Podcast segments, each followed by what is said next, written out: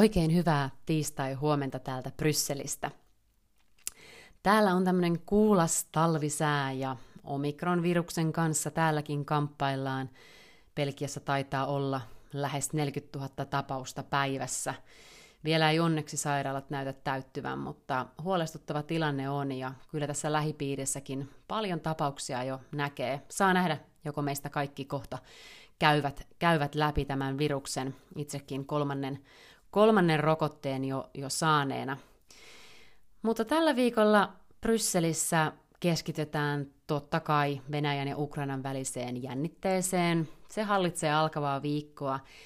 Täällä oli ulkoministerit eilen kokoustamassa. Nähtiinkin tuolla sosiaalisessa mediassa aika paljon erilaisia twiittejä, muun muassa pääministeriltä Virosta, aika jämäkkää puhetta siitä, että nyt Naton tulisi sijoittaa joukkojakin yhä enemmän tuonne mm, itäiseen Eurooppaan, ja NATO-maat ovat tehneet osansa, nostaneet puolustusbudjettejaan, eli nyt pitäisi sitten nähdä sitä turvallisuuden lisäämistä tuolla Euroopan unionin itäisellä rajalla.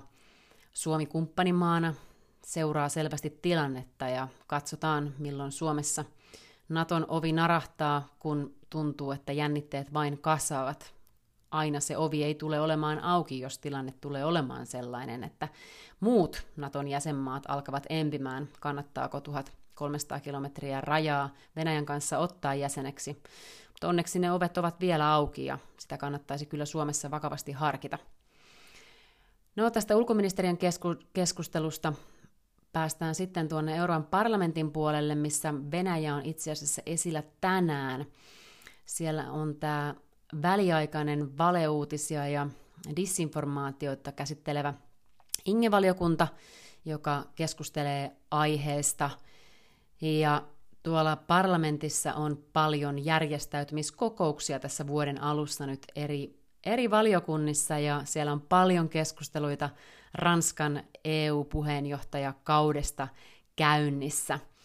Siellä on myös EUn ulkoasian edustaja Borrell käymässä keskustelua turvallisuuden ja puolustuksen strategisesta kompassista ja sitten muun muassa nämä meidän taloudesta vastaavat komissaarit ja varapuheenjohtaja Dombrovskis ja Gentiloni sekä komissaari Smith ovat keskustelemassa sitten talouden tilanteesta tuolla komiteoissa ja valiokunnissa. Muistattehan, että nämä valiokunnat itse asiassa ja niiden nämä kuulemiset on siis avoimia yleisölle, eli niitä kannattaa kyllä hyödyntää. Tuolla ihan kun laittaa Googleen, että Euroopan parlamentti ja valiokunnat, niin sieltä jos on mitään sellaisia aiheita, on se sitten maatalous, tai on se sitten talousasiat, tai vaikka turvallisuuspolitiikka, eläinten suojelu, niin näitä pääsee oikeasti kuuntelemaan näitä valiokuntia, ja se on aika hieno juttu verrattuna vaikka nyt Suomen systeemiin, missä, missä nämä on suljettuja. Eli sitä kyllä kehottaisin kaikkien, ketä EU-asiat, tai ylipäätään ei EU-asiat, mutta meidän yhteiset asiat kiinnostaa, niin kannattaa käydä joskus ehkä kuuntelemassa näitä tuolla internetissä. No sitten yleisten asioiden neuvosto kokoontuu myös täällä Brysselin päässä ja siellä onkin mielenkiintoista. Siellä keskustellaan tästä komission esityksestä demokratian turvaamiseksi ja vaalien koskemattomuuteen. Ja siinä mielenkiintoista on nähdä, että pääsevätkö nämä jäsenmaat yhteisymmärrykseen siitä, että myös kenties kansallisia vaaleja turvattaisiin EU-tason sääntelyllä. Ja sielläkin sitten puututtaa Ranskan puheenjohtajakauden painopisteet. No keskiviikkohan on, täällä Brysselissä aina komission kokouspäivä, eli nämä meidän komissaarit kokoontuu keskiviikkoisin yhden pöydän ympärille ja tällä viikolla siellä keskustellaan ehdotuksesta digitaalisen vuosikymmenen periaatteiksi. Ja tämä on ihan mielenkiintoista nähdä, että millä tavalla komissio pystyy ennakoimaan tulevaa vuosikymmentä. Tuntuu, että Venäjä, Kiina, Yhdysvallat tällä hetkellä porskuttaa aika suvereenisti näiden digitaalisten jättien ja erilaisten, erilaisten äh, dataa sisältävien innovaatioiden parissa menemään, ja EU keskittyy tällä hetkellä yhä enemmän sääntelemään. Mutta toivottavasti nähdään EU-sakin nyt sitten mahdollistavaa, äh, mahdollistavaa ja rajat ajavaa, avaavaa sääntelyä tällä digitaalisella sektorilla seuraavan kymmenen vuoden aikana. Mä ajattelin tänään ihan muutaman sanan sanoa Brysselin kuplasta, koska tosi moni teistä toivoi sitä aihetta, että mikä ihmettää Brysselin kupla nyt oikein on ja, ja miten hän sen voisi puhkasta. No omalta osaltani tällä podcastilla pyrin sitä puhkomaan siitä syystä ennen kaikkea, että mun mielestä tästä Euroopan unionista ja sen uutisoinnista on tehty vähän semmoinen elitistinen ja tosi kaukainen asia, ja monet näistä asioista, mitä vaikkapa EU-instituutiotkin päivittäin käsittelee, niin ne koskee ihan meidän arkipäivää. On ne sitten tosiaan niitä meidän maataloustuotteita, mitä me nähdään joka päivä meidän lautasella, koskee se sitten meidän taloutta, sitä miten me saadaan asuntolainaa ja minkälaisilla koroilla ennen kaikkea. Tai sitten vaikka eläinten oikeuksia tai sitä, että miten meidän yritykset sitten vaikkapa puutavaraa tai ikkunalaseja pystyy viemään ympäri Eurooppaa, tai miten me sitten käytetään erilaisia digitaalisia laitteita, toivottavasti mahdollisimman helposti ympäri 27 jäsenmaan. Eli ne on hyvin semmoisia tavallisia arkisia asioita loppujen lopuksi sitten, mitä ne koskee, mitä säätelyä esimerkiksi vaikka Euroopan unioni tekee. Ja tuntuu siltä, että silti siitä on tehty hyvin kaukainen asia meille monille, monille aivan tavallisille ihmisille. Mutta täällä Brysselissä toimii siis noin EU-instituutiot, ja niillä on semmoinen plus 40 000 työntekijää, niin kuin taisin mainita tuossa ihan ensimmäisessä podcastissa, ja siellä suurimpana on tuo Euroopan komissio, ja siellä tosiaan on sitten niitä erilaisia pääosastoja. Ja näissä instituutioissa työtä tekevät pääsääntöisesti sellaiset virkamiehet, mitkä on mennyt läpi virkamieskilpailusta. Ja kaikki ne kuulijat, ketkä yhtään on kiinnostuneita luomaan uraa EU-virkamiehenä erilaisten asioiden parissa, on se oma osaamisala sitten kauppatieteet tai olet vaikka insinööri tai, tai sitten valtiotieteilijä tai monelta muulta alalta, niin sulla on alempi korkeakoulututkinto, niin käy kurkkaamassa, että minkälaisia kilpailuja siellä tällä hetkellä on auki tai mahdollisesti tulossa koska näihin virkoihin siis täytetään tällaisten virkamieskilpailuiden kautta pääsääntöisesti ihmisiä. Ja se kilpailu ei välttämättä meille suomalaisille ole aivan, aivan optimoitu. Se on, voi, uskaltaisin sanoa, että hyvin tämmöinen ranskalainen tapa, että siellä on erilaisia abstrakteja ja matemaattisia päättelytehtäviä esimerkiksi, mitkä pitää läpäistä. Ja se on hyvin monivaiheinen. Voidaan jossain podcastissa siitä enemmänkin, enemmänkin jutella. Mutta siinä on vaiheita, missä sitten on esimerkiksi erilaisia tiimityötaitoja, kokoustaitoja, testaa myös kielitaitoa. Meillä suomalaisilla on hyvä puoli siinä, että meidän kielitaito on yleensä tosi hyvä. Ja se, että sulla on vaikka englanti ja saksa tai vaikka ruotsi, niin sulla on siinä jo edelleen kolme virallista kieltä Euroopan unionista. Eli se meidän ruotsi on aika hyvä lisä siinä, että me puhutaan niin monia eri, eri kieliä ja sitä Ranskaa ei kannata pelätä.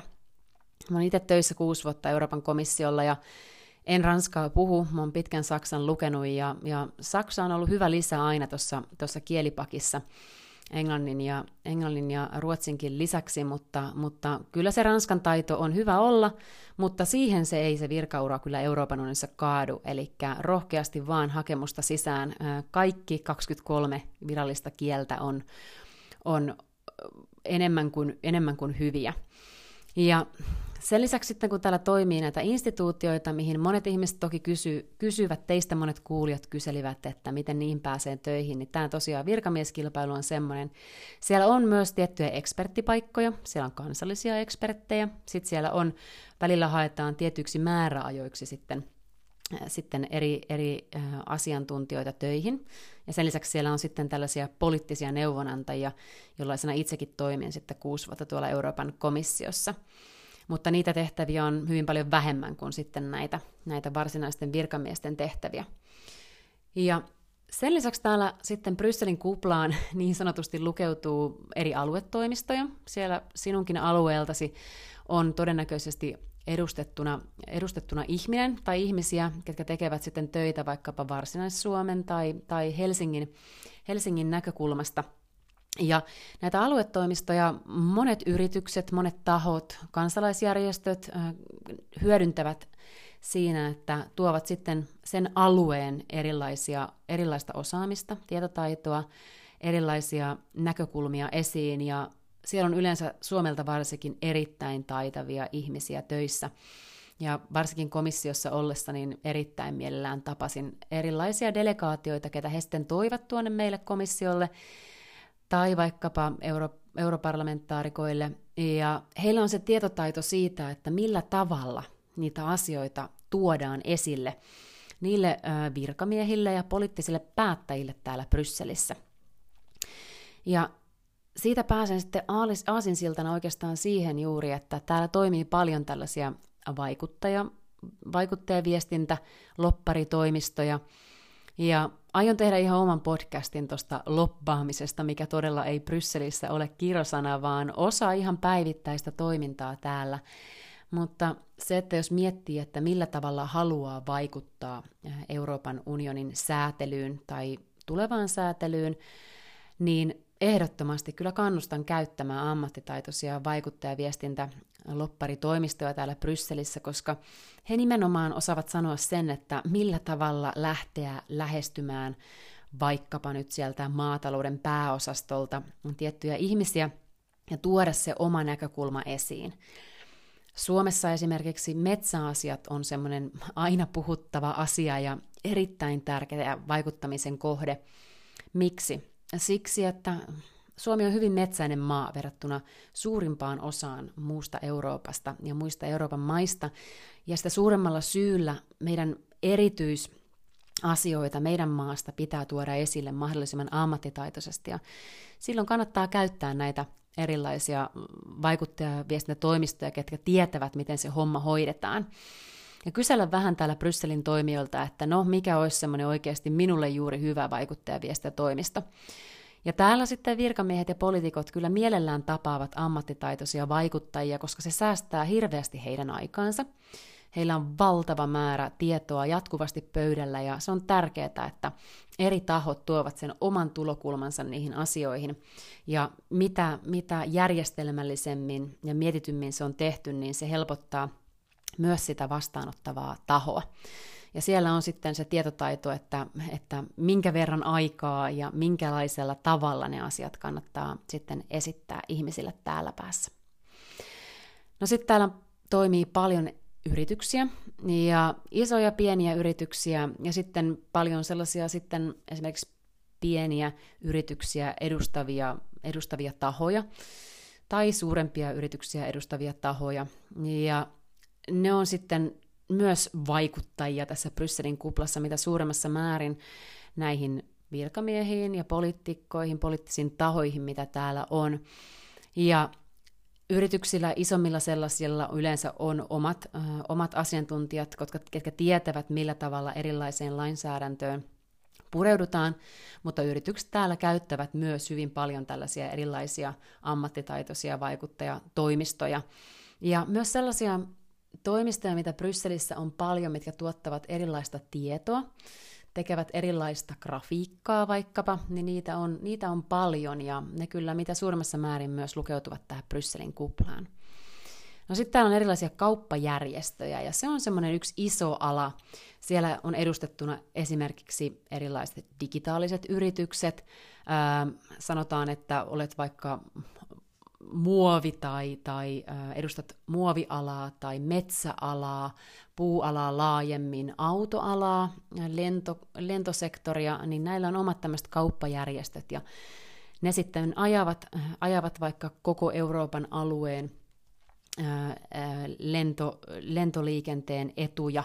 Ja ne on erittäin hyviä tahoja tavata, jos olet vaikka virkamies tai poliitikko täällä, koska silloin saa tämän kauppajärjestön kautta sitten laajemmin sen alan, alan äh, näkökulman tiettyyn, tiettyyn, mm, sää, tiettyihin tuleviin säädöksiin tai lainsäädäntöön ylipäätään. Ja Sen takia useat pienemmät, keskisuuret, isot yritykset kuuluvat näihin kauppajärjestöihin ja niissä on sitten ihan omat, ihan omat yleensä hallituksensa ja tavat toimia ja se, että millä tavalla se yhteinen tulokulma niihin asioihin sitten tuodaan, tuodaan pöytään. Ja näissä on paljon myös työpaikkoja, ihan vinkkinä monille, ketkä ovat kiinnostuneita Brysselissä toimimaan, niin näissä kauppajärjestöissä on todella mielenkiintoisia asiantuntijan paikkoja myös, myös paljon. No toki täällä toimii sitten paljon myös kansalaisjärjestelyjä, toimittajia ja kun puhutaan sitä Brysselin kuplasta, niin täällä on paljon sit sellaisia tiettyjä paikkoja, vaikka tuolla parlamentin edustalla tai sitten komission edustalla tiettyjä ravintoloita, missä paljon kohtaavat erilaiset, erilaiset vaikuttajat täällä EU, EU-kuplassa, ja siitä varmaan tämä nimitys syntyy. Ja täällä puhutaan tietysti paljon lainsäädännöstä, mikä on tällä hetkellä pöydällä, mikä on se tulevaisuus, mitä mahdollisesti seuraavalla kaudella esitetään, ja mihin suuntaan erilainen sitten, erilaiset esitykset on täällä menossa. Ja se on varmaan mitä suurimmassa määrin se Brysselin kupla, mutta se on kyllä omasta mielestäni puhkaistavissa ja ennen kaikkea sillä, että tuodaan kaikki ihmiset äh, enemmän lähemmäs sitä, että millä tavalla asioita täällä tapahtuu, tehdään, vaikutetaan, eikä puhuta erikseen niistä EU-asioista, vaan mikä ta- tarkoitus tälläkin podcastilla on, että me lähestyn näitä asioita sieltä sen eri teeman tulokulmasta. Puhutaan sitten vaikka siitä taloudesta tai sitten siitä turvallisuudesta, niin siitä voidaan puhua maakuntatasolla, sitä voidaan puhua kaupunkien tasolla, valtakunnan tasolla ja EU-tasolla, mutta ne asiat on hyvin samoja. Jos sote-uudistus oli semmoinen, mikä päätyi äh, huoltoasemien kahvipöytiin ja eri työpaikkojen tauoille, niin miksei sitten asiat, mitkä koskevat vaikkapa kaikkia yrityksiä tai kaikkia kansalaisia Euroopan unionissa, mutta meidän pitää vaan pystyä keskustelemaan näistä paljon selkeämmin ja, ja niin, että ne ovat hyvin ymmärrettäviä. Ja ehkä nostaisin kaksi pointtia tähän. Meidän pitäisi miettiä aina sitä, että kun näistä EU-asioista puhutaan, on ne täällä kuplassa tai kuplan ulkopuolella, ja, niin se, että kaikilla jäsenmailla on oma tulokulmansa niihin asioihin. Kaikki maat eivät ole niin metsäisiä kuin Suomi, ja meidän suomalaisten pitää ymmärtää sitä, kun ollaan hakemassa, äh, hakemassa sitten äh, yhteistä, yhteistä nimittäjää näille asioille, ja samoin sitten sen vaikkapa Portugalin tulee ymmärtää, että on metsäisempiä maita. Ja tämä on yksi sellainen, mitä meillä eurooppalaisilla monesti unohtuu tässä keskustelussa. Ja me tarvittaisiin se ymmärrys siitä, että vaikka meillä ei ole yhteistä kieltä, niin mikä on se Euroopan, koko Euroopan niin kuin etu, kun ajetaan tiettyjä asioita. Ja toinen kuulon mulla tässä on se, että meidän kansalaisten pitäisi oikeasti nyt miettiä, että mitkä on niitä asioita, mitkä me halutaan, että EU päättää. Että mitkä on järkevää pitää siellä kansallisessa päätöksenteossa ja mitkä sitten tuoda tänne EU-tason päätöksentekoon. Ja meillä kaikilla on siinä sanavalta. Ja olennaista on ehkä tässä niin kuin loppupäätelmänä se, että me ollaan kiinnostuneita näistä asioista meidän kannattaa olla kiinnostuneita näistä asioista, koska nämä asiat näkyy siellä meidän jokapäiväisellä ruokalautasella ja, ja sitten siellä meidän, meidän tosiaan asuntolainojen koroissa tai siinä, että minkälaisia tuotteita me saadaan ylipäätään Suomeen ja Suomesta ulospäin. Ja sen takia näkisin, että tämän Brysselin-kuplan rikkominen niin, että se on meille jokaiselle arkipäivää. Hyvää huomenta vaan täältä Brysselin päästä. Samalla tavalla kuin hyvää huomenta Utsjoelta tai Lappeenrannasta, niin, niin kiinnostus, kiinnostus siihen, että miltä se meidän Eurooppa tulee näyttämään seuraavan 50 vuoden päästä ja miltä se näyttää juuri nyt. Tämän podcastin tavoitteena on tuoda näitä asioita lähemmäs juuri sinua. Ja vinkkaa toki kaverillesekin, jos yhtään kiinnostusta näihin yhteisiin asioihin äh, tältä Euroopan tasolta myös löytyy, että laita kuuntelulistalle Hyvää huomenta Bryssel podcast. Kiitos teille jälleen palautteesta. Ensi viikolla taas uh, uudella tulokulmalla ja teemalla ja käydään läpi sitä, mitä Brysselin viikkoon kuuluu. Mun nimi on Aurasalla ja kiitän tästä tiistai-aamusta. Jäädään seuraamaan Italian presidentinvaalien tuloksia ja Portugalin parlamenttivaaleja sunnuntaina. Aina jossain päin Eurooppaa on vaalit. Kun Suomen aluevaaleista on päästy, niin kaikille politiikan nälkäisille näitä löytyy kyllä ympäri Eurooppaa. Mie lähden täältä hakemaan seuraavan kupin kahvia ja suuntaan kohti työpäivää ja toivotan kaikille oikein mukavaa viikonjatkoa.